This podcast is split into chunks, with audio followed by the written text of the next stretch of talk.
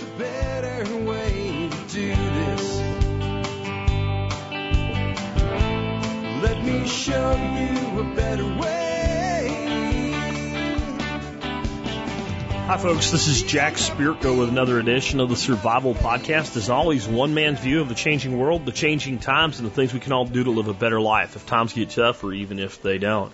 Today is January the 23rd, 2020. This is episode 2587 of the Survival Podcast. It's a Thursday, and I've kind of gone to an alternating schedule because I do believe some of you guys really like the standalone one-topic shows the best. So I've kind of gone from doing a call-in show every Thursday to kind of call-in show, then a standalone show, then call-in show, then standalone. So every other week we get two of those. That's what we're going to do today, and I had no idea until about an hour ago. It's 2 o'clock in the afternoon right now. And about 1 o'clock, because I had some videos I did today. They're on YouTube, but they're not live yet, of a lot of the hydroponic stuff. I had some stuff going on with my wife. We're making some plans for going down to Belton for the Mother Earth News Fair. I'm going to have to rent a freaking U-Haul van so I can take the stuff down there. I don't want to do it in the back of my open truck. And you don't need to know. Just there's a lot going on. So I was like, well, since I don't really have a plan, why don't I go on Facebook and then I'll just say, hey, I want to do a standalone show and you guys tell me what you want. Again, I try to do that with Facebook once in a while, Twitter once in a while. It alternates just to give the people who follow me there a chance to have a voice, maybe a little extra voice. Well, there was a bunch of stuff coming in and I was like, I could do that, I could do that, I could do that. Freaking Geoff Lawton. Geoff Lawton shows up at the TSP group. I don't know if he's ever even made a comment on the TSP group before.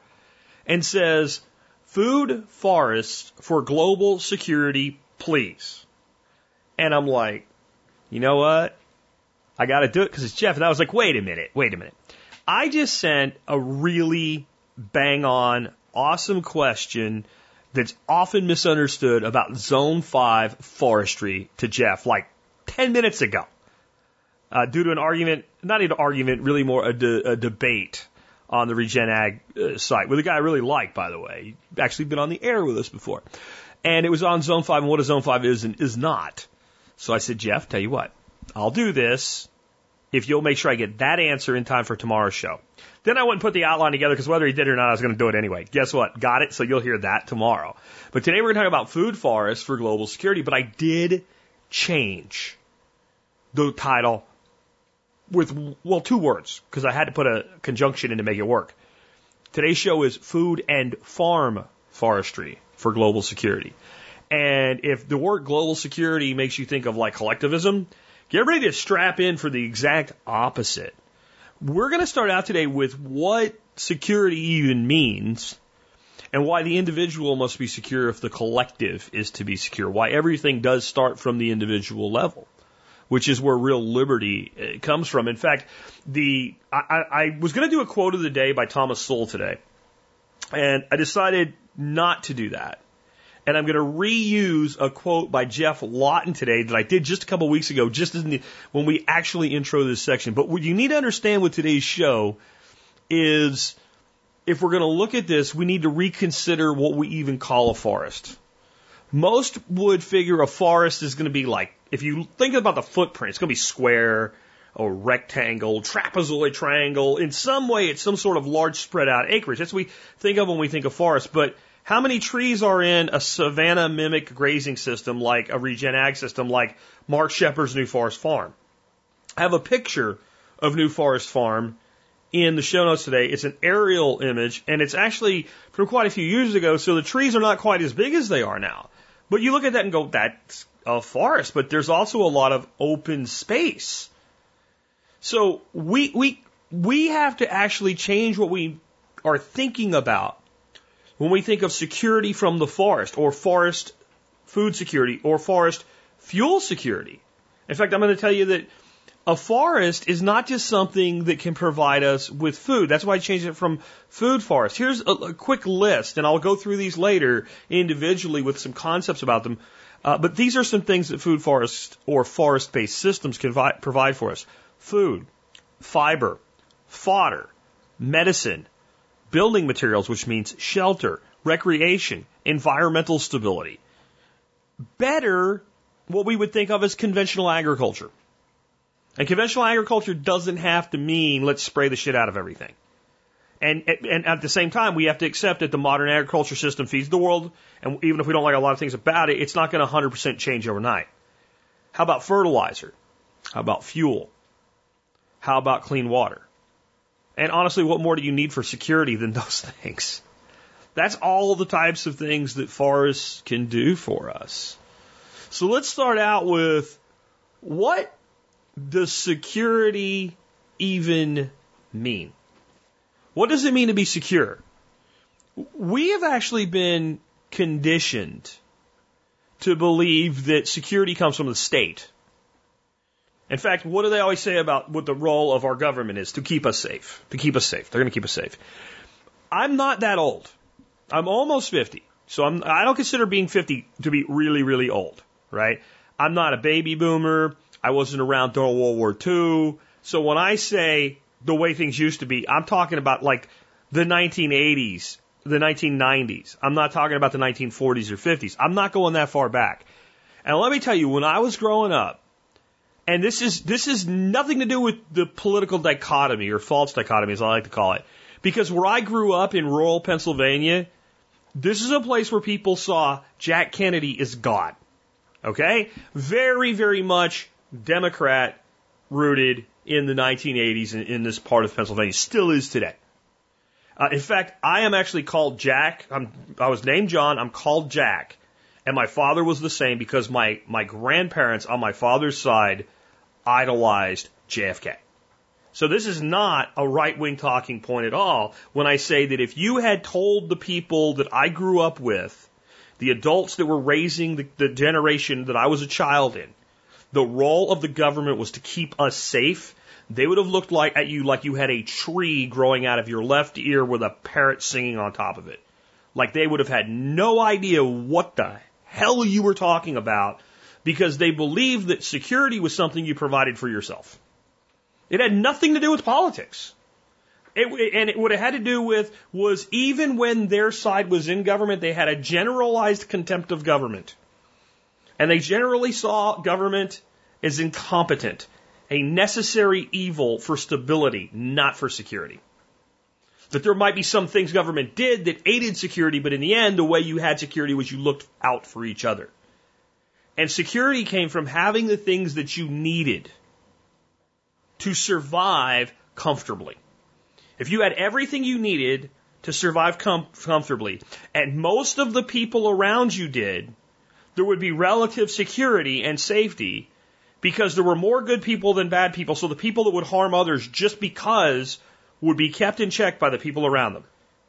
And yes, things like law enforcement played a role in that, but that was more so you had something to do with the person. Because we knew full well if somebody, for instance, was breaking into somebody's house, it was a neighbor that was going to intervene. The police would only show up to take that person away, make a case against them, put it within the system, etc. It was the neighbor that watched out for the neighbor. And the way neighbors don't steal is when everybody has enough to eat, there's not a lot of call for stealing. When everybody has the basics covered. And that is the root of security for human beings. That doesn't mean there are no bad people that will do no bad things if everybody has enough. What it does mean is the greater the scarcity, the less the security. The greater the abundance, the greater the security. And you can look at history as long as it has been recorded to the point of pictographs on caves. And you can see that societies in scarcity have a great deal more lack of security than societies in abundance. There's no debating it. There's no discussing it. And if you think government's the greatest thing in the world, it doesn't change anything I said. You can actually believe that. My thesis I just gave you has absolutely no impact on your view of government. It has only to do with the fact that security from a human standpoint comes from a point of abundance. But as we look toward, does permaculture, does regenerative agriculture call on us all to be socialists or something like that, or any form of statist? I will bring Geoff Lawton's quote back around again. I brought this quote up a couple weeks ago for a totally different reason. But this is what Geoff Lawton said about permaculture. And Geoff Lawton is the hand-picked successor to Bill Mollison, who is the founder of permaculture. And I would argue that Geoff Lawton is the number one teacher and designer in permaculture today. There's no one else is even, I wouldn't say close, but I would say there's no one else that really is a big contender for that title. Here's what he said. I have no political agenda at all and prefer the definition of permaculture design to be sedition, as did my permaculture teacher, Bill Mollison, who is the founder of permaculture. Permaculture, by its very nature, is sedition. Again, you can actually say, hey, we need a government, we need a state, whatever. I don't try to drag anybody into my anarchist world that doesn't want to come voluntarily because that would be against my own belief. Right?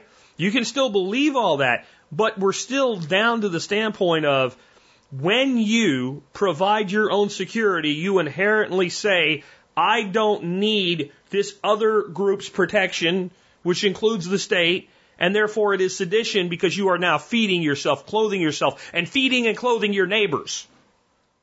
And when you do that, it is the greatest action of individual liberty you can take. And due to that fact, it is seditious in the eyes of what the state sees its role as. To be your protector, I shall protect myself. To be your provider, I shall provide for myself. Well, then we need to provide for your neighbor. I shall provide for my neighbor. We don't need you. We'll let you know what we need you for, and we only need you for that. And then you can have a debate about how much that is. But first we must feed and clothe and shelter ourselves and our neighbors. And that's why forests can provide security. And if the individual is not secure, the collective cannot be secure. Because whenever we hear about any of this concept, what do people say? We have to protect who? The weakest among us and the minorities. There is no smaller minority than the individual. And there is no weaker being against the whole than the individual. When the individual has security, everybody has security. And when I say the individual, I'm talking about all individuals, not one. When all individuals individually have freedom and security, then and only then can we say there is collective security, with each free to pursue their dreams their way until they harm somebody else. Really, really simple.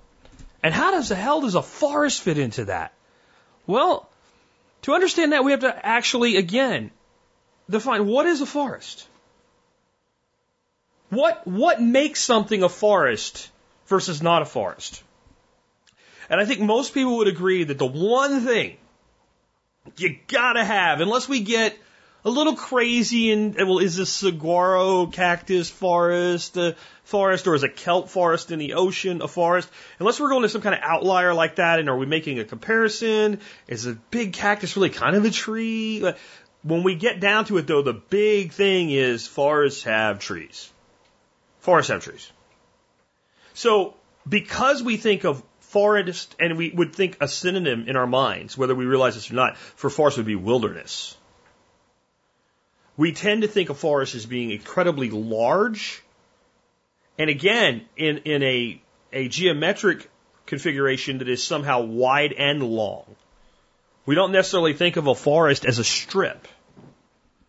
But if I have a suburb and I'm designing it with a permaculture lens, and instead of having my neighbor's fence and my fence on the back of the property be a common fence where our dogs run back and forth and bark at each other all day long, and we have to take care of that fence because our dogs can get in each other's yards, and we can walk up and talk about football games across the fence. If instead of building a neighborhood that way, because it's the cheapest way to do it, that's why it's done, because it's cheap. And it gets more houses in less space. If instead of doing that, we say, well, let's take the back property line, and before we put it there, let's put in a swale. So let's find the contours of this place. And then let's lay out a neighborhood very much like suburbs are laid out already. But let's let that swale system become a buffer between the properties. And let's plant it with trees. Now, they could be productive trees, or it could just be trees, for the statement of just, is it a forest? And we had, 30, 40 feet strips just between the back rows of all the properties in a fairly large suburb everywhere. And this was a pretty big neighborhood. Doesn't that collectively make a forest? And I say it does. Will we not have forest creatures living in there? Will we not have the effects of a forest? Climate moderation, reduced erosion? Will we not have all of the features of a forest included? Will we not have 7 layers? Will we not in time have trees that are really tall? And then will we not have secondary understory trees for our second layer? Won't we end up with, at the edge of these systems, a herbaceous layer? Won't we have vining crops in there? Won't we have a rhizomial layer in there? Won't we have every layer of a forest take place in that system? Will that system not clean air for us? Will we not have squirrels? And most likely, in most of North America, won't there be deer in there? In a lot of places, won't we eventually end up with pigs in there?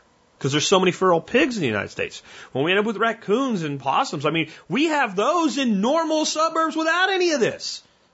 So what is a forest? To me, a forest is an ecosystem based on trees. That's a forest.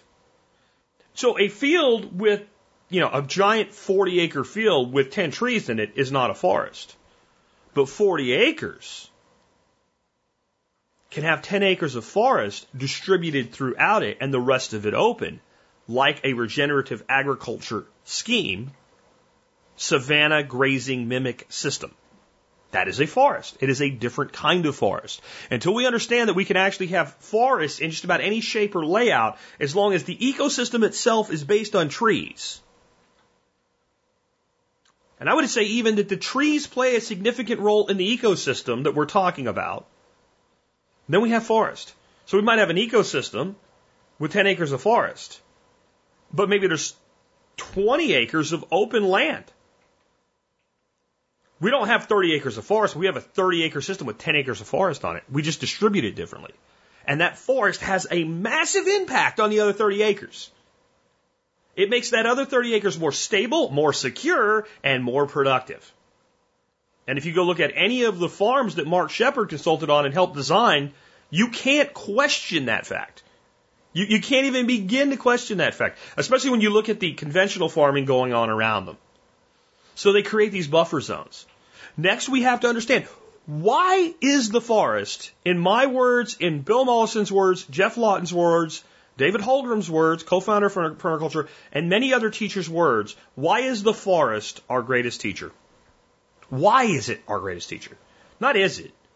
You know, why does everybody say it? Maybe because Bill and Jeff said it and people have a tendency to repeat things. But is it true? I say it is. And the reason I believe that it's our greatest teacher is it has always been. It has always been the source of everything for all life on the planet. If you cut down all the forests, all life will cease to exist eventually. They won't, because the forest is so powerful it will grow back. But we can't live in a planet that is all field and no forest. We could live in a planet that's almost completely forested with no fields. I'm not saying we should. I'm not saying we're going to. I'm just saying you could go that way, but you can't go the other way. The forests are more than just the lungs of the earth. They are the entire respiratory and circulatory system in some ways, or parts thereof. We need the forest, and hence we are beings of the forest. The human being evolved in the savanna, which is where the forest and the field come together. And we sought refuge in the forest. We obtained our fuel from the forest. We obtained our shelter from the forest. And all of the abundance that we experience in the field, in one way or another, stemmed from the forest. The forest is our greatest teacher because it is literally what gave birth to us as a species. And lesson one of the forest, and this is nobody's claim but my own, that this is lesson number one, but the genesis of it is a white paper that I read that wasn't really a white paper, it was a transcript of a speech or a event that Bill Mollison taught at. And it's just in there, it's one phrase, and it's glossed right over because that's how Bill taught. He just rambled. And you could the thing about Bill is like if you took a TV show and you got your DVR and you just hit forward, stop, and you played 10 seconds of it, any 10 seconds of what that man says can change your life if you dig into it deep enough. It's that amazing. And one of those ones that really, like, I was reading it because I speed read, and it just hit me like a 2x4 in the head. He said, the forest floor is a lake, and he went right past it. He didn't explain it. He didn't say another word about it. He just said the forest floor is a lake. And I could not get that out of my head. And everything that stems from how forests stabilize the planet comes from that individual statement.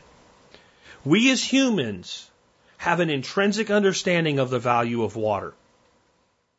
Because other than air, it is the thing we can do without for the least amount of time. People say shelter, it depends. If you don't need shelter, right? If the temperature's 75 degrees, then you don't need shelter. Because if we're going to go there, then I would say the thing that you can do without the least is security. Because when you don't need security, you don't need it. But if somebody shoots you in the head, it takes, what, a millisecond for you to die? Right? So if we look at it from a standpoint of the way things usually are, the thing that we can do without for the least amount of time is water. And water provides everything. It provides food. It provides direct hydration. But even our crops without water, you can't put Brondo on the crops. You've got to put water on them. And then sometimes the plants grow. It provides for our animals that are both companions and food. If it doesn't rain, society begins to fall apart very quickly under drought. Historically, it's one of those times of famine that results in the greatest lack of security. So water, we understand. No forests, your water's gone. No forest, your water is gone. I read one time, there was a journal in this other gentleman's research where he was reading the journals of people who helped settle the West. And this man who was being paid to cut trees for timbers for the mines, it was either Montana or Wyoming, said as they cut the forest, he watched the creeks dry. You cut the forest, you don't have water. You don't have water, you don't have life. Because the forest is a lake. Because the forest is a lake. In a foot of forest soil, in even relatively dry conditions, good, fertile, healthy forest, in a foot, you will have a minimum, again, even in relatively dry conditions, a minimum of an inch of water per foot. So if you have a 1,000,000 acre forest, you have a 1,000,000 acre 1 inch deep lake. We'll start folding it in half. 500,000, 2 inches deep. A 250,000 acres, 4 inches deep. Fold it in half again. You got 8 inches, 125,000 acres. Isn't that a lake? 125,000 acres, 8 inches deep. Isn't that a lake? That's what the forest is. And that's how we design a forest. We design a forest so that it has that fluff and that consistency to the soil that it grows in, to the point where it holds on to water, that it causes water to infiltrate, that even when there is a metric shit ton flood of rain coming down, it does very little erosion, very little puddling, and it charges up that reservoir that is the lake under the forest, and it comes out in springs and streams and refills the natural lakes, the natural streams, the natural rivers. It all stems from the forest. Once you understand that first lesson of the forest, then the critical nature of the forest for security for man is impossible to misunderstand. So let's talk about how different types of forests that we actually plant and manage that can produce food for us, among other things, fit into this. How does a small backyard forest fit in? The small backyard forest is going to have very little effect on how well the stream down the road runs, let alone how well the rivers that run to the sea run. But it has a localized effect. First, it provides some huge level of security from a standpoint of knowing there is a resource available and increasing the value of the land that you steward to the individual who's put it in place. It has the ability to create community around it. You have a place with a really awesome, and it's not even just forests to do this, people that have just really awesome backyard gardens. Entire communities and neighborhoods kind of circle around them because intrinsically we know. Because as a species, before what we call modern civilization, everything happened around the concept of the forest. It's where we gathered around fires at night in villages, small bands of groups, and hunter-gatherers, and shared with each other. The small backyard forest mimics that. It's also an example of what can be done. It's a teacher. The person who grows a backyard food forest becomes a teacher. I don't know of anybody that's put one in that didn't create at least two more. You keep that cycle going for a while, and pretty soon all those little backyard forests add up to hundreds of thousands or millions of acres of forest now distributed, and now they start to have a collective major result. But they can feed us, they can teach us, and they can protect us by providing security at the individual level. How does regenerative agriculture fit in? Well, I want you to think about the fact that for all the talk of regenerative agriculture and all the wonderful things it can do, it is not the best solution for everything. Regenerative agriculture, as we think of it, is probably not the greatest solution to grow, as I was saying recently with some discussion about how hydroponics fits into the world, lettuce and basil. If you go to talk to somebody who's like a master of this type of farming, like Mark Shepard, and say, I want to grow 100 acres of lettuce, he will tell you you're going to go broke. You want to grow chestnuts and apples and plums, and maybe you do some alley cropping in their interim, but you're doing this so that you can build out this full-scale system. So there are places that regenerative agriculture doesn't really work the best. Maybe some of the principles can be applied in that backyard forest. I have a 3/4 acre forest that I've built, and there's a lot of those principles there. There's even a duck flock that mimics grazing ruminants because it's too small for grazing ruminants. But it's still not. I'm not going to be dragging a yeoman's plow through there because I'll destroy it on my rock shelf that I'm sitting on top of. Where does that work best? Farm country. Farm country. If you've ever driven across real farm country, and it's not just the Midwest, you know, drive through southern Arkansas, northern Louisiana, you will see millions of open acres of relatively flat land in monocrop fields. Millions of acres. And almost nobody living there. That's all land that's rife for conversion to this regenerative agriculture thing. And then, yes, go up through the Midwest. Billions of acres. So let me ask you a question. Just get your mind going here. If we were to take 10% of that land, just 10% of it, and stop farming potatoes, corns, bean, wheat, etc. Just 10%. And take that 10% into savanna-mimic regenerative agriculture systems, primarily developed on strip forest, and maybe nowhere near the density of what Mark Shepard is doing. Maybe 10% of the land at 20% of the density, and the rest of it open and being grazed or even cropped. How many trees do you think we would need to plant? My answer is I don't know. But having done the layouts for relatively small properties, 50 acres, couple hundred acres for people, and seeing how many trees it takes to just, take a 40 acre property and put trees all the way around the perimeter and then break it into like 5 acre paddocks on a straight grid pattern just to get a tree count for that. I would say if we were to do 10% of our current open conventional farmland into Mark Shepard style systems at 20% the tree density, we're talking over 1 trillion trees. 1 trillion. I don't even think you're close with 1 trillion trees. There's a big pledge going on in the world today. Donald Trump, to his credit, just committed the U.S. to becoming part of it, to plant 1 trillion trees in the world. I think you'd have to plant 1 trillion trees into that system just to do 10% of it at 20% standard density. So when people tell me about global warming and climate change and stuff, I'm like, I'm the one that wants to plant 1 trillion trees. Now, I'm not worried about your car, but I want to plant 1 trillion trees. What would that do for our security?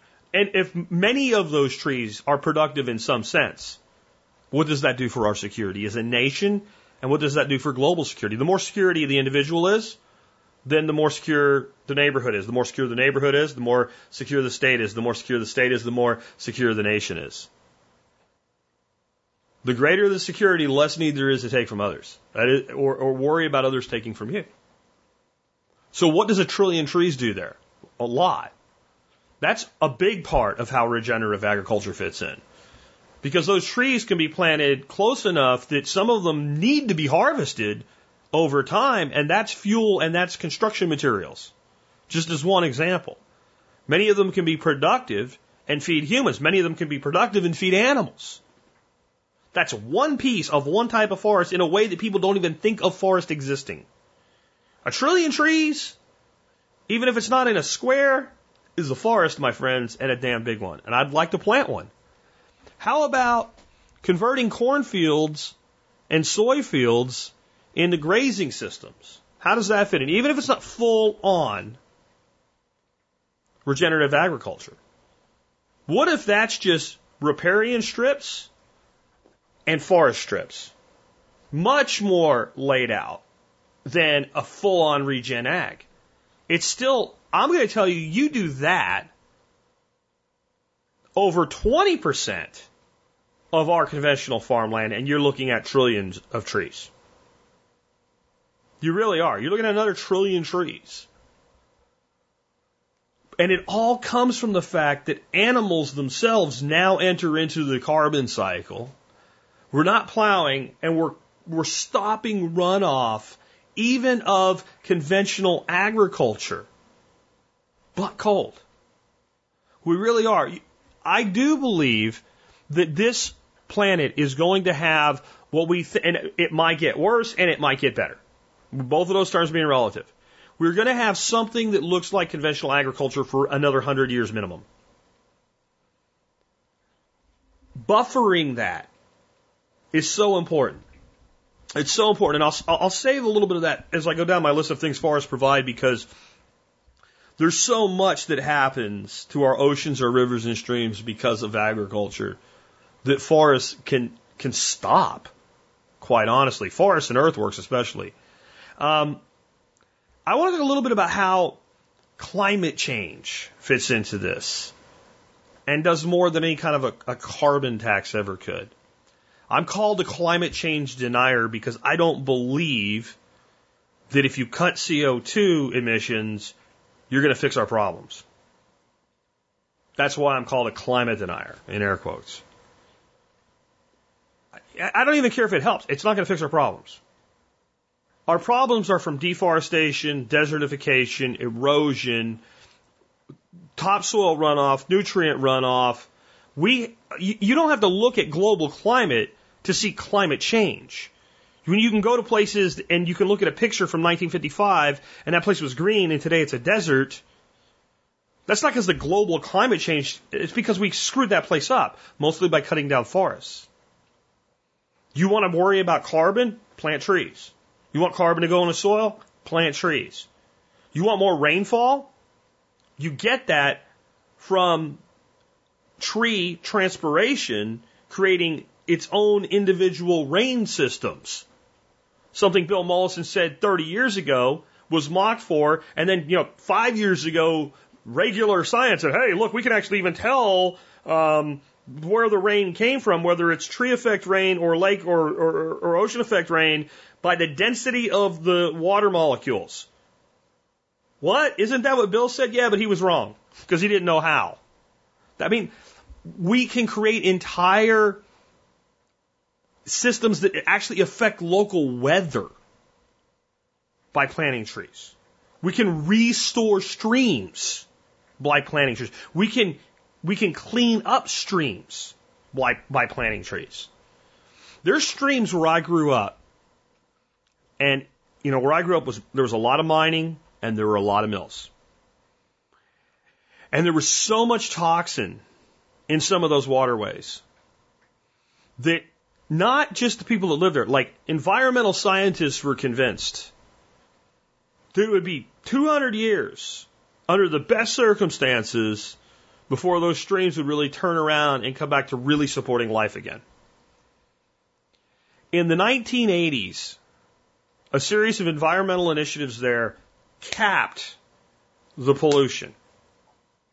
So, okay, it's bad, it sucks, but we're going to stop making it any worse. We're not going to make this any worse. No more. All the mines that are leaching, old mines have to be capped. They put massive clay liners in and they filled the holes in and they stopped the sulfur and everything from running into the streams and the groundwater. They didn't even get it 100%, but they made an effort. And all these mills and stuff were forced to put in new systems and stop just dumping shit into the waterways. And they said, we have to do this, but it'll be your great-great-grandchildren that see trout in that stream again. This is the 1980s. 1993, I got out of the Army.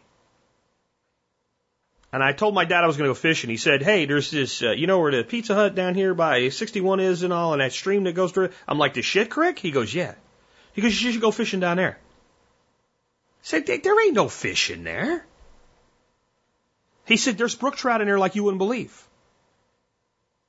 I go down there and I start pulling these brook trout out.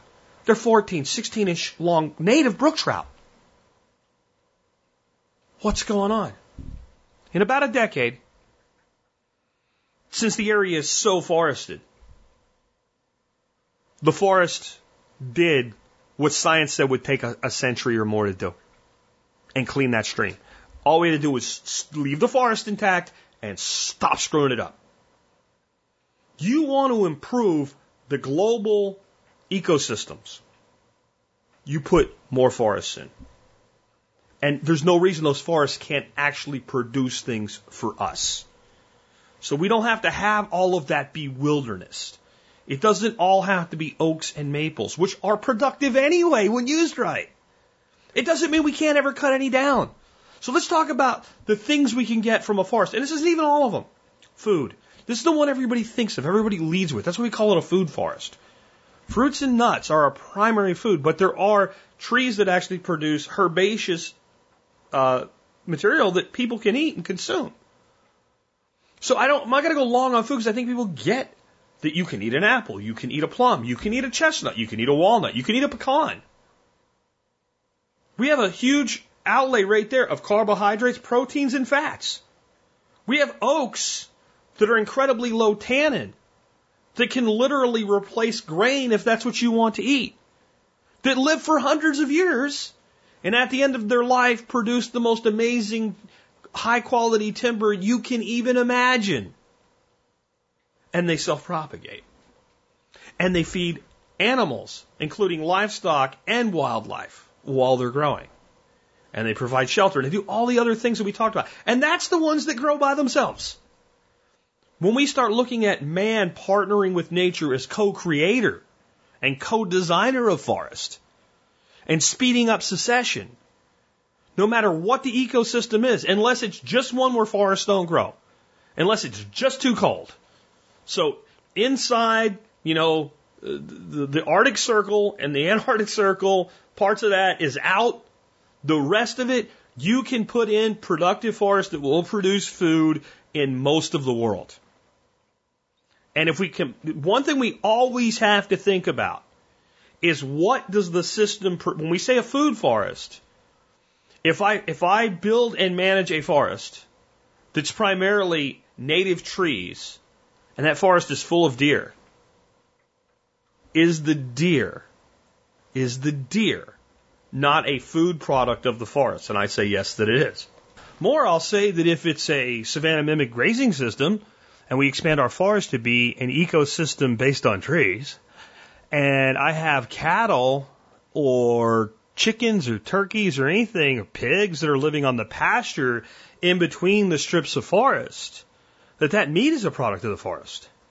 So that anything from a squirrel I shoot with a .22 to a deer that I harvest with a bow to a cow that's part of that mimic system to a chicken to the egg from a duck that grazes or travels through that forest every day is a product of food that is produced largely by the forest. Next is fiber. We have trees and herbaceous species that can produce all the fibers that we need. One of the biggest movements in America right now, with more and more decriminalization, legalization, etc., is cannabis. Cannabis is, and when I say cannabis, of course, people always think about toking up and getting high. But cannabis, when I'm talking about hemp, as people often say, rope, not dope, can provide the fiber for just about everything that we need. And we think of that not as a forest crop. But what have we learned about a forest? It's an ecosystem based on trees. So what if we alley crop cannabis? And I mean, there are straight up trees that we can get fiber from. But doesn't it make sense? And we might even be rotationally planting this. Maybe we have a strip-based savanna mimic ecosystem, and this strip gets planted with cannabis. And next season, it grows some sort of a pasture crop, and it gets grazed. And this other strip grows a cannabis crop. And that's fiber coming from a forest system, because it's an ecosystem based on trees. There's just many ways that we can get our fibers from forest systems. And many of our indigenous cultures, long before anybody really thought of, doing like this boutique design of a mimic system, got their fibers from no place else because there was no place else to get them. Additionally, if we do something where we're raising ruminants, and you're raising an animal that produces fiber, like sheep.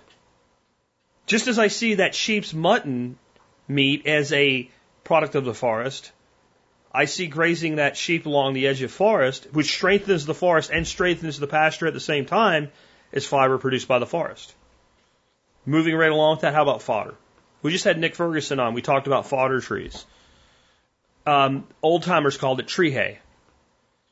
In World War II in the UK, farmers made silage from tree hay and fed their animals through the winter on it. That's a product of the forest.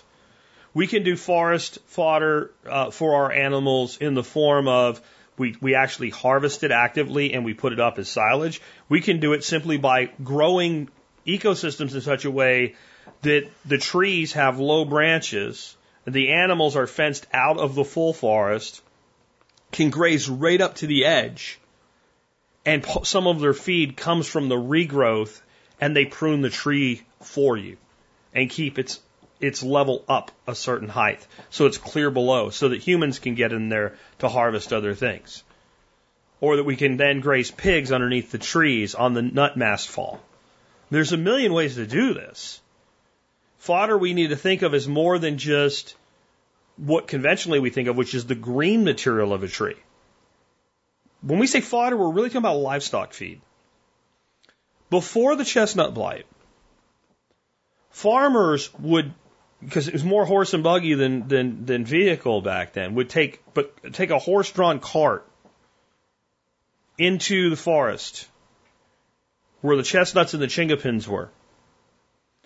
And I remember reading articles of farmers using a number 10 coal shovel and filling carts full of chestnuts off the floor of the forest, as though they were shoveling coal into a furnace a bin. I don't know if you've ever seen a number 10 coal shovel, but, man, if you take a look at one and you imagine being able to take that and just rapidly shovel a nut mass crop into the back of a pickup truck in modern times, we can make that happen again.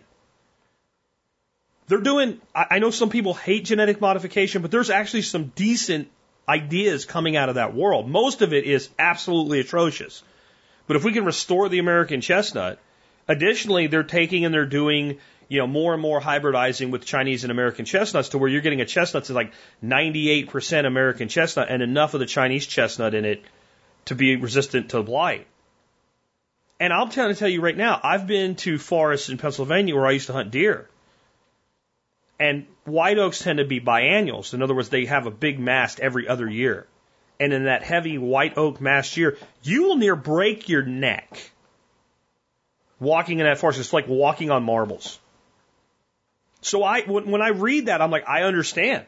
Because instead of this, you know, this nut the size of a shooter marble, you're talking about, you know, a nut the size of like a small orange, like a tangerine-sized nut, by the thousands upon thousands laying on the ground. That's fodder too. When we take pigs and we feed them acorns, that's fodder. Next is medicine. I believe the movie was called Medicine Man. It's an old movie. Sean Connery was in it. I don't remember if the woman was Michelle Pfeiffer or somebody like that. And it was about this guy that went into the Amazon. He was trying to protect it. And he was trying to find a cure for cancer. And it turned out, I don't want to tell you in case you've never seen it, even though it's an old movie.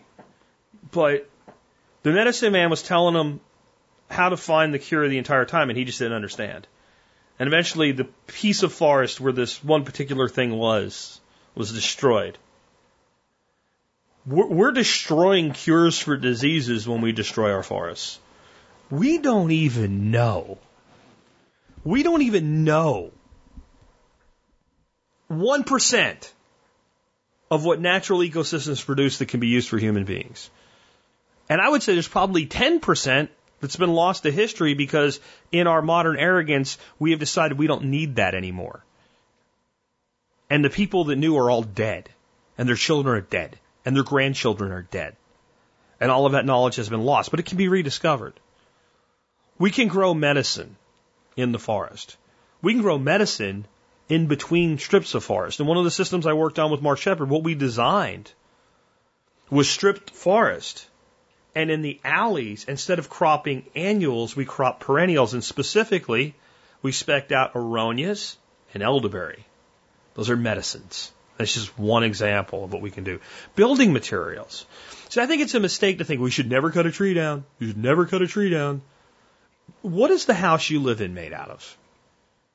And if you don't build it from timber, what are you building it from, and what does that do to the environment? And is it the right material? You know, there's places where they build concrete homes. They really shouldn't, because they're in areas where they get blasted by the sun all day. And when it finally cools off at night, it's actually hotter in your house than it is during the day because all that heat just blasts in like a furnace on you. A high timber frame home makes a lot more sense in that environment. You can talk about straw bales all you want, all, but it makes sense to build with timber. Let me explain to you something I remember. It was like a National Geographic thing or something like that. And I was so impressed with it. This is the mindset we need to have. And if we have this mindset, we can honestly cut as many trees as we ever need to. I didn't say as we want, as we ever need to. It was a tribe somewhere in the Amazon, and they decided they needed a new canoe. And they make a canoe, a dugout type canoe. So they get a huge tree, and they remove material, and that makes the canoe. And the tribe had grown, and the old canoes were, you know, like, they use these things for generations, but we need a new canoe. We got to have one. So one man was selected to be the man to cut a tree. And then one tree was selected on the land the tribe controlled. And this is not made. This is 100% not a parable. This is a real story. And the man basically meditated for a day before cutting the tree because this is a big job for one man to do by himself and because it was such a solemn task because that forest is their protector. And when he went to cut that tree down, he spoke to the tree. He apologized to the tree for having to cut it. He promised that they would plant trees to replace it, and that he would care for those trees, his children would care for those trees, and his grandchildren after he was gone would care for those trees, that this open space in the forest would not be left that way. And then he spent the better part of the day to fell that tree. And then the tribe came and did the rest of the work of cutting the tree up and turning it into a canoe. There is no reason, if you have that much reverence for a tree, you can't cut one down when it suits what's needed by humanity. They say when if you're going to cut a tree, you plant a tree. If you're going to cut a tree, you plant two the day you cut it. But my opinion is if I plant a tree and I know I'm going to cut it, I should plant a couple trees every year leading up to the eventual harvest of that one. Or I plant more trees than I ever need, and I harvest out because there's only so much room for so many mature trees in the first place. We can do that with chop and drop, but we can also do that with harvest. Black walnut, stands of those are being planted now, or after so many years, X number percentage are taken out and they're made into veneer, and then X number are taken out and made into small timber, and you end up with giant groves of black walnut. Now, I'm not big on monocrops, but that makes a hell of a lot of sense. We're using all the space all the time. And that gives us plenty of space that we must harvest. And if we do that responsibly, we can harvest as much as we ever need to build what we need for humanity. And we don't have to do it with monocrop pine. We can do high-quality timber. Because what's better? Harvesting with that much reverence timber that lasts for centuries, or harvesting with reckless abandon timber that lasts for a few decades? You tell me. Recreation. I don't have to say a lot about this. Hey, don't you feel better in a forest? The more that we do this, the more places we give ourselves that are park-like. And whether that be on our own family's land or, public spaces, common spaces, community spaces, the better off we are. I won't say much on that because I think people just universally understand there's an intrinsic value in the forest from a standpoint of having places that we can be. And remember what I said, that the forest is the protector and the teacher.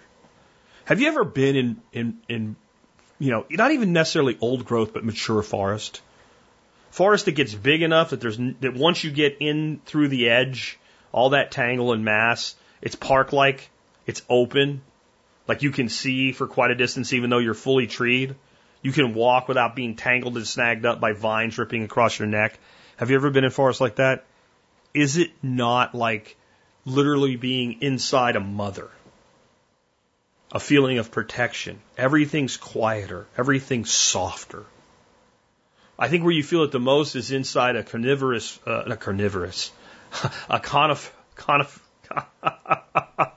I said it, now I can't say it right. Coniferous forest, pine tree forest, right? Especially in winter, cold, windy, snow, and you're in like an oak forest where all of the leaves have fallen because those trees are deciduous, and you go into a stand of evergreens, a big mature stand of evergreens where there's room inside them, and it's not as cold, it's not as windy, it's quiet, it's sheltered. There's just an intrinsic value in that experience that we would, put under the generic umbrella of recreation. Environmental stability. We have a dead zone that's like the size of freaking the state of Maryland in the Gulf of Mexico every year, where the Mississippi River dumps into the Gulf of Mexico. Every year it starts, it expands, and it pretty much kills everything. What does that is not your car. It's not your exhaust pipe.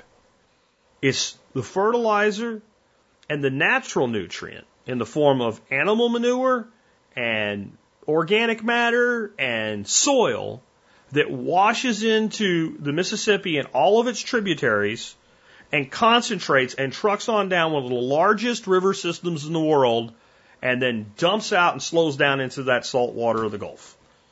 It hits that delta and it just builds up a nutrient concentration. Algae levels go through the roof. Oxygen levels drop through the floor and everything dies. Do you know what'll fix it? It will help to add earthworks to this plan, but in essence what you need are forests. We need forests. We have places that have turned into desert that used to be fertile, but the hills around them are now bare, and what used to be there was forest. There are places like that, and you look and you go, well, there's a forest. No, there is a monocrop of trees. There is not a diverse forest anymore. Restore that diverse forest, and those streams will come back. They're not gone forever. The reservoir that holds the headwaters is gone. Replace it, and the stream will come back. When it rains, after you do that, water will soak in to that natural lake that is the forest and restore those systems, restore those springs. Leave it the way it is, and when water hits, you get a torrent of mud. We were in Estes Park, Colorado about 5 years ago, my wife and I. We went around the backside heading into Rocky Mountain National Park, and it was all dead trees. All dead trees, and it was on the north side of the mountain. As far as you could see, it was dead conifers, spruces. And I said to the guide, what is this from? He says, from the beetles, the blue beetles. And so the beetles go in a tree. They bore a hole in a tree. And then they lay their eggs in there, the grub. And the grub doesn't actually hurt the tree. The tree then fills that hole with a plug of sap and pushes the beetle grub out, and the beetle grub hatches and goes off and, becomes a beetle.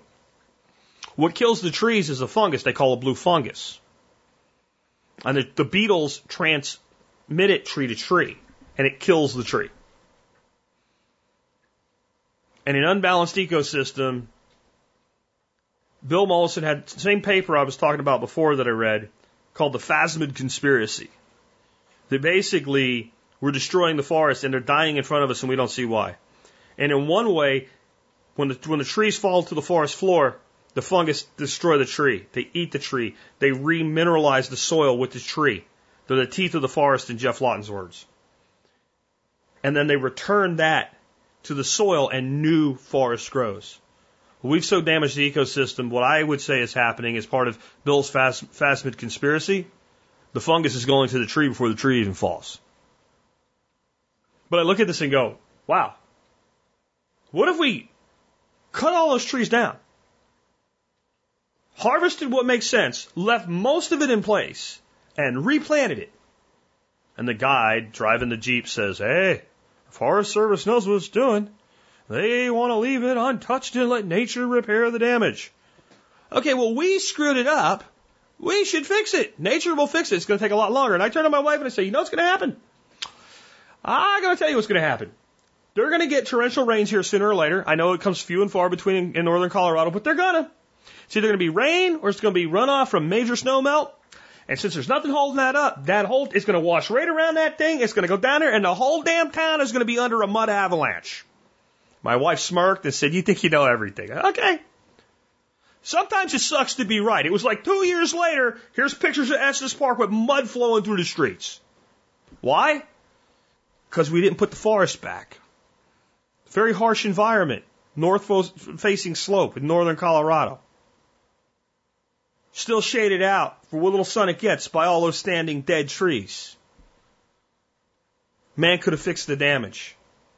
But without the forest, how much security did all that expensive real estate have in Estes Park? They rebuilt, but what did it cost? How hard would it have been to put those trees to the ground, lay them on contour, stop the erosion, and encourage the growth of a more diverse system? It wouldn't have been that hard. And that damage went far beyond Estes Park, but I guarantee you the damage in Estes Park alone was more than the cost of fixing that ecosystem. Environmental stability in so many ways. I could do a series of shows just on ways that the environment's better for it. Better conventional agriculture. I kind of tap dance on this one on the way through, but the end reality being we're going to have people that plow fields and plant soybeans. I don't like it. I don't like it either. I think you're much better off eating beef than soy, and beef eats grass, and I'd rather grow grass and feed the cow to grass and then eat the cow. If you're gonna drink milk or eat cheese, I'd rather feed the cow grass and eat the cheese from or the milk from the cow. I'd much rather do that. I think that makes a lot more sense over than having the cow live over here, harvesting corn and grain here, and bringing it to the cow in a truck. I totally agree, but people are gonna do it. It's gonna happen. And even if we replaced half of it today, if we didn't do it in a way that uses forests to stop the runoff, we still have an environmental catastrophe, and it's still going to get worse. It's still going to get worse. If we build this multi-trillion tree distributed forest throughout farmlands with all these buffers and riparian areas. Even the worst conventional farming will stop destroying the damn planet. That doesn't mean you can do as much as you want, but it does mean what's being done will be massively buffered. Nature has amazing ability to fix things, to clean things, to restore things. People talk about, you know, working with nature. Nick Ferguson and I are fond of when people say that, like, you've kind of like done all these earthworks, and now you just have dirt over there. What are you going to plant? People are like, nature will fill it in. Well, first of all, it might fill in with what you don't want, but what Nick and I say about that is, yes, working with nature is great, but you have to give nature something to work with. You made the ground bare. You owe the ground some seed. You cut the forest, you owe the freaking ground some trees. That's how it works. And you will get better conventional agriculture. How about fertilizer? You know, chop and drop. But there are species of trees that actually make ideal fertilizer. Like either their leaves, the branches, or seed pods or whatever actually can just be harvested and made directly into organic fertilizers. Or, if we feed fodder to livestock, and livestock shits, and the shit is fertilizer, are we not taking the product of the forest and processing it through a cow instead of a compost heap to make a fertilizer in a leader-follower grazing system, in a strip forest system, where we put pigs and cows and chickens into a leader-follower system where each breaks up the disturbance of the prior? And the ground gets more and more and more fertile, and it's all coming from the root of the fodder through the livestock. That's just another way to look at it. But we can get fertilizer for crops from forest systems without cutting them down. See, and isn't that better than the alternative? Because right now, the way we do this, and it's why it works, is slash and burn agriculture. We want to put in, another field of sugarcane in Brazil. So a farmer looks and he obtains access to this forested land, and they go in and they timber out everything that has enough value to do that with. They slash everything else, they set it on fire, and then they plow it up. And when they plant it, guess what? Whether it's sugarcane or corn for ethanol or whatever it is, boom, it grows. It grows like mad for a season or two or three. And then it depletes a little bit. Then you throw some fertilizer on it, works for a little bit longer. And then eventually we've denuded that soil because it's very fragile soil in the tropics, and stuff just doesn't grow very good anymore, so they cut new forest. And then that grows back to spindly crap that's never quite right unless we design the way that it grows back. And that's how we get fertilizer from the forest, because we have all that forest soil, all that buildup. We get the byproduct of the ash and the charcoal. We get all that nutrient from the trees. But what if we left the forest standing and took the surplus beyond what the forest needs to sustain itself and used it for fertility in the open spot in the glades between the trees within a forest-based ecosystem? That never runs out. That never runs out. It never has to be redone. It never has to be done again. And that's fertilizer from the forest. How about fuel? If we build something like a rocket mass heater, we can heat a group of homes from the fallen limbs and litter that we can pick up walking through a relatively small forest. Even if we need more conventional firewood, there are fuel wood trees that we can coppice or pollard.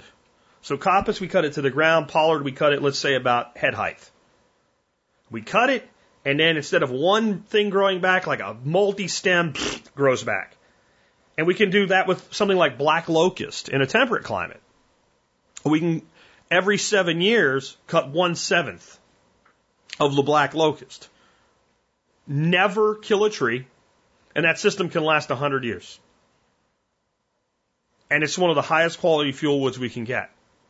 That's just one example. There are literally hundreds of trees that work for this. And if trees grow in a place, there are multiple trees that will work this way that grow in that place. So we have coppice, we have pollard, we have full direct harvest in some situations. We have, we're harvesting for timber, but then we have slash, and the slash is fuel. We have fallen litter, etc. But the biggest thing I think we get, back to the number one lesson with the forest floor being the lake, we get clean water. If you want clean water on the planet, you have to have forests. And you can't just have forests in the form of, well, we have this set-aside wilderness area that's left untouched. You have to have forests right where humans live. We have to start seeing ourselves as actually native species to planet Earth, which we are. We almost act like we're some alien species to the planet, that we're not supposed to be here. You know, like we're like kudzu in Georgia is how people see humans. And we can be that way. We don't have to be, though. We belong here. You are native to planet Earth. You belong on the planet. So if forests belongs on the planet and humans belong on the planet, forests and humans should be in the same place. We should not build a frickin' subdivision where trees amount to each little plot of land has a lollipop tree in the front yard, a lollipop tree in the backyard if you're lucky. We should be building subdivisions the way I described, with forest throughout them. And it can be done even when poorly designed. Brad Lancaster, we talked about him yesterday on the air with the Shed the House dude, right? Went to Arizona. Arizona. And not the part of Arizona with lots of forests, like the desert part. And what Brad did and his people did, they cut out curbs. So you've got your house, then you've got your sidewalk, then you got your nature strip, and then you got your road. You got that buffer in there. What they did is they just took a concrete saw when nobody was looking, right? Because they didn't get permission to do this, and they cut out sections of curbs, and then they directed the water so when it did rain, as infrequently as it did, and came trucking down the street, it went into that place, filled it up like a basin until it couldn't hold anymore, and then went right back in the road, filled the next one up, and it kept doing that. And then eventually, if you couldn't get all the water into the ground, it went to the storm drains that it was going to anyway, but like 70% more of it went in the ground than prior to doing this. And then they planted trees. Turns out when you plant trees in a position like that, they grow. So they take these subdivisions in desert climates, devoid of trees, mostly xeriscaped, and all of a sudden they have trees running down them. It looks like you're in like Illinois. And they have food and fiber and medicines and entire little ecosystems coming off these forests in neighborhoods that aren't even designed the right way in the first place. What if you designed that subdivision to do that? It's been done. What if it became a general practice so that humans lived where it was far? And why wouldn't we do this? People always, property values. I don't worry about my property values. Property values. The way people say that mostly, it just makes me think, so what you're saying, if I hear you correctly, is you want to make sure that your grandchildren can never afford to buy a house. Because when people say protect property values, they mean they want the value of property to keep going up. So again, so that your grandchildren can never afford a house. But what if you had two houses you could move into? One was in a neighborhood devoid of trees, brand new. The other is just simply an older neighborhood. Two houses are almost identical, but there's, oaks and elms, et cetera, all the way up and down the streets, and the whole thing just looks like it's been there for 50 years. Which house are you going to buy if they cost the same price? You're going to buy the one in the neighborhood with all the trees. Guess what? They're not going to cost the same price. The one with all the trees, if they're pretty much equal houses, is probably going to cost you more. Why? Because people value trees. So why the hell are we not designing our neighborhoods to incorporate something that does all this good that people value? Because quick buck, that's why. Because it's so much easier if I'm going to build houses in an area to bulldoze the whole thing flat, put in a perfect grid, and back everybody's yard up to everybody else's yard and crap every last freaking house I can in there. We need a law. No, what you need to do is stop buying houses in environments like that. If people stop buying them, they'll stop building them. Vote with your frickin' dollars. That's how you do that. When you go look at a house from a developer and they've killed all the trees, say, I can't buy a house here. And they say, why? Because you killed all the trees. Because you killed all the trees and I don't want to wait 30 years for trees to grow back. Besides, there's no place to plant a tree because my neighbor's yard and my yard are right there. I can spit out my window, and if my neighbor leaves his window open, I can spit in his face while he's laying in his bed. I'm sorry, you put the houses too close together, there's no room for trees, and you killed all the trees. I'm not buying this house. That's how you change that. They sell those houses because we buy them. I know it sounds easy, and it's not. It's not easy, but it is simple. If you want clean water, the answer is simple. You need more forests. You need more trees. And I want to say this to you. When I go food, fiber, fodder, medicine, building materials, shelter, recreation, environmental stability, better conventional agriculture, fertilizer, fuel, and clean water, honestly, what more do you need to be secure? If you can provide that in abundance for the world, how much more security can you give the world than that? But the fact that anyone who really wants to can plant a forest is why it's the place to start. I promise you, if this is something that matters to you, there is some way that you can become a steward of land. Whether it's through ownership or not, doesn't even matter. But there's some way that every person that hears this show that wants to can come up with about an acre of land, even if it's in 3 different or 4 different little pieces, that you can become a steward of. And you can plant trees. And if you are totally dead broke and you can just get a place that you're allowed to do it, you can go to a freaking dumpster and pull apples and pears and plums and peaches out of them. You can go to a park and pick pecans and walnuts off the ground. You can walk in a Home Depot parking lot and pick up white oaks in the fall. You can go to the grocery store and buy a pomegranate. Whatever it takes, and with seed, you can grow a forest. What else can you do with more impact than plant a tree? The old Greek proverb says, a society grows great when old men plant trees, in whose shade they know they shall never sit. I'm not there yet. Because even though I'm old, I ain't that old. And the trees that I plant today, as long as they survive, I will see their shade. Even if I plant them far away and I don't go back, the shade will exist and I will exist at the same time. But a commitment that I made to myself a long time ago. One day I will be that old man planting a tree and knowing I will never see its shade. I will never sit in its shade. Maybe I will be buried someday that will be shaded by it. I don't know. But the reason the Greeks said that so long ago is because they understood that everything we have, that everything we've ever had, comes from the forest. The forest is our great teacher, and the forest is our great protector. I don't know that we can ever return the favor that the forest does as our teacher, but it's up to us to return the favor of the protector. I don't know the forest can learn from us. I don't know there's anything the forest can learn from us. We can design the forest and, I guess, establish pattern. And that's the way we pay back the teacher's debt. But we can directly protect it. We can protect it by protecting what's left. But we can also protect it by putting it back. It's up to us. I don't know that it's a debt that can ever be repaid, but it's one we should be making payments on frequently.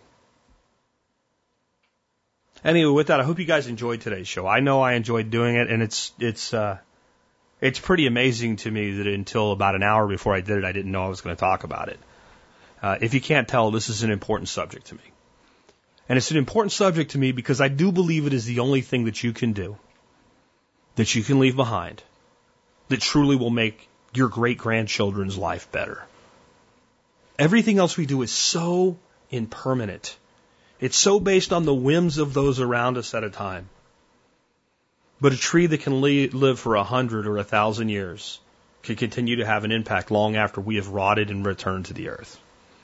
With that, I hope you've enjoyed today's show. If you did and you want to help support the show, consider doing your online shopping at tspaz.com, where you can learn about all of the stuff that I've reviewed and recommended over the years.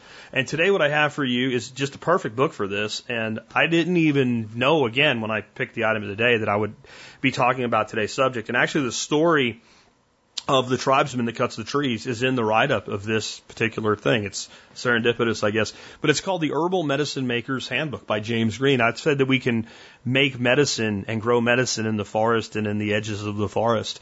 Well, how do you take that medicine and make it into something that you can use?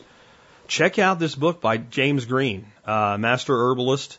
I've said this about this book. If I could have one book on herbalism, it would be the Herbal Medicine Maker's Handbook, a home manual. Because I feel that not only does this give you a great list of herbs that anybody can work with safely, it tells you every way that the average person can actually use herbs, whether it's, you know, a decoction, an infusion, a salve, etc. It tells you how to do everything that, you know, the homemaker's going to do. We're not going to do the kind of refining or anything they do at the nutraceutical level, and that's not what we should be doing. So check this book out, and remember, if you shop at T-Spaz, no matter what you do or what you eventually buy, you help support us in the work that we do. I also want to, on Thursdays and Fridays, kind of remind you guys about some of the absolute awesome discounts available to those of you that support us with the Member Support Brigade. If you're going to be planting forests, you need to think about not just the forest, but the edge. The edge is where the abundance really is in forests, which is why strip forests are so amazing. And one plant that belongs in your food forest, belongs in your gardens, belongs in everything that you do is comfrey. And long time ago, I explained how a person could set up a small business just propagating comfrey and selling comfrey cuttings because it was actually hard to find them in quantity. And a gentleman started up Marsh Creek Farmstead.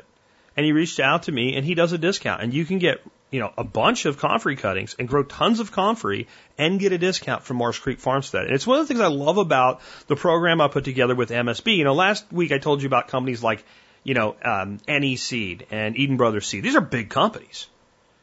Marsh Creek Farmstead is one guy who put in some raised beds and said, I'm going to do this one thing and do it really well. And I can let him have the ability to reach you as well. That's what I've done with MSB. So if you want to support the show and you want to support all of the people that have supported us over the year as vendors, become an MSB member today. It's $50 a year. Use the discounts and get your money back and then some, including discounts on things like trees. So with that, let's go ahead and wrap things up. And this week for Song of the Day, we're doing songs by Rush. And we're doing that, of course, because of the recent passing of Neil Peart, an amazingly talented musician. And as far as I know of, the only drummer for a band that wrote pretty much all of its songs. I may not be the only one, but as far as I know of Neil Peart, he's the one that you can say that about. This song is... Well, it's Rush's version of the song that I say every successful band eventually writes. Every band has a song like this. This is one's called Making Memories. And it's about being on tour and how great it is and how bad it is.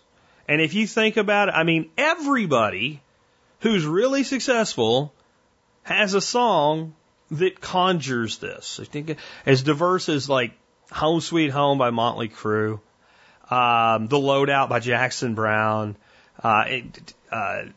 Leaving on a Jet Plane by freaking John Denver. I mean, like, everybody eventually gets to this place if they're successful enough, be able to just say, I'm going to put out a song and be able to do it and get it out there. And I think it's because it is a universal thing. It's something that every successful artist or band, group of artists together deal with, the road, the travel. And I think we learn the most in our commonalities. So you might not think this is related to today's show. And I guess had I known I was going to do today's show, I would have saved the trees for today, but I didn't. But the reason that growing a forest is such a powerful thing is because it's a commonality. Go anywhere in the world, and people understand the value of a tree, just like they understand the value of being home. I'm just suggesting maybe we put those two things in the same place. With that, it's been Jack Spierko with another edition of the Survival Podcast, helping you figure out how to live that better life if times get tough or even if they don't.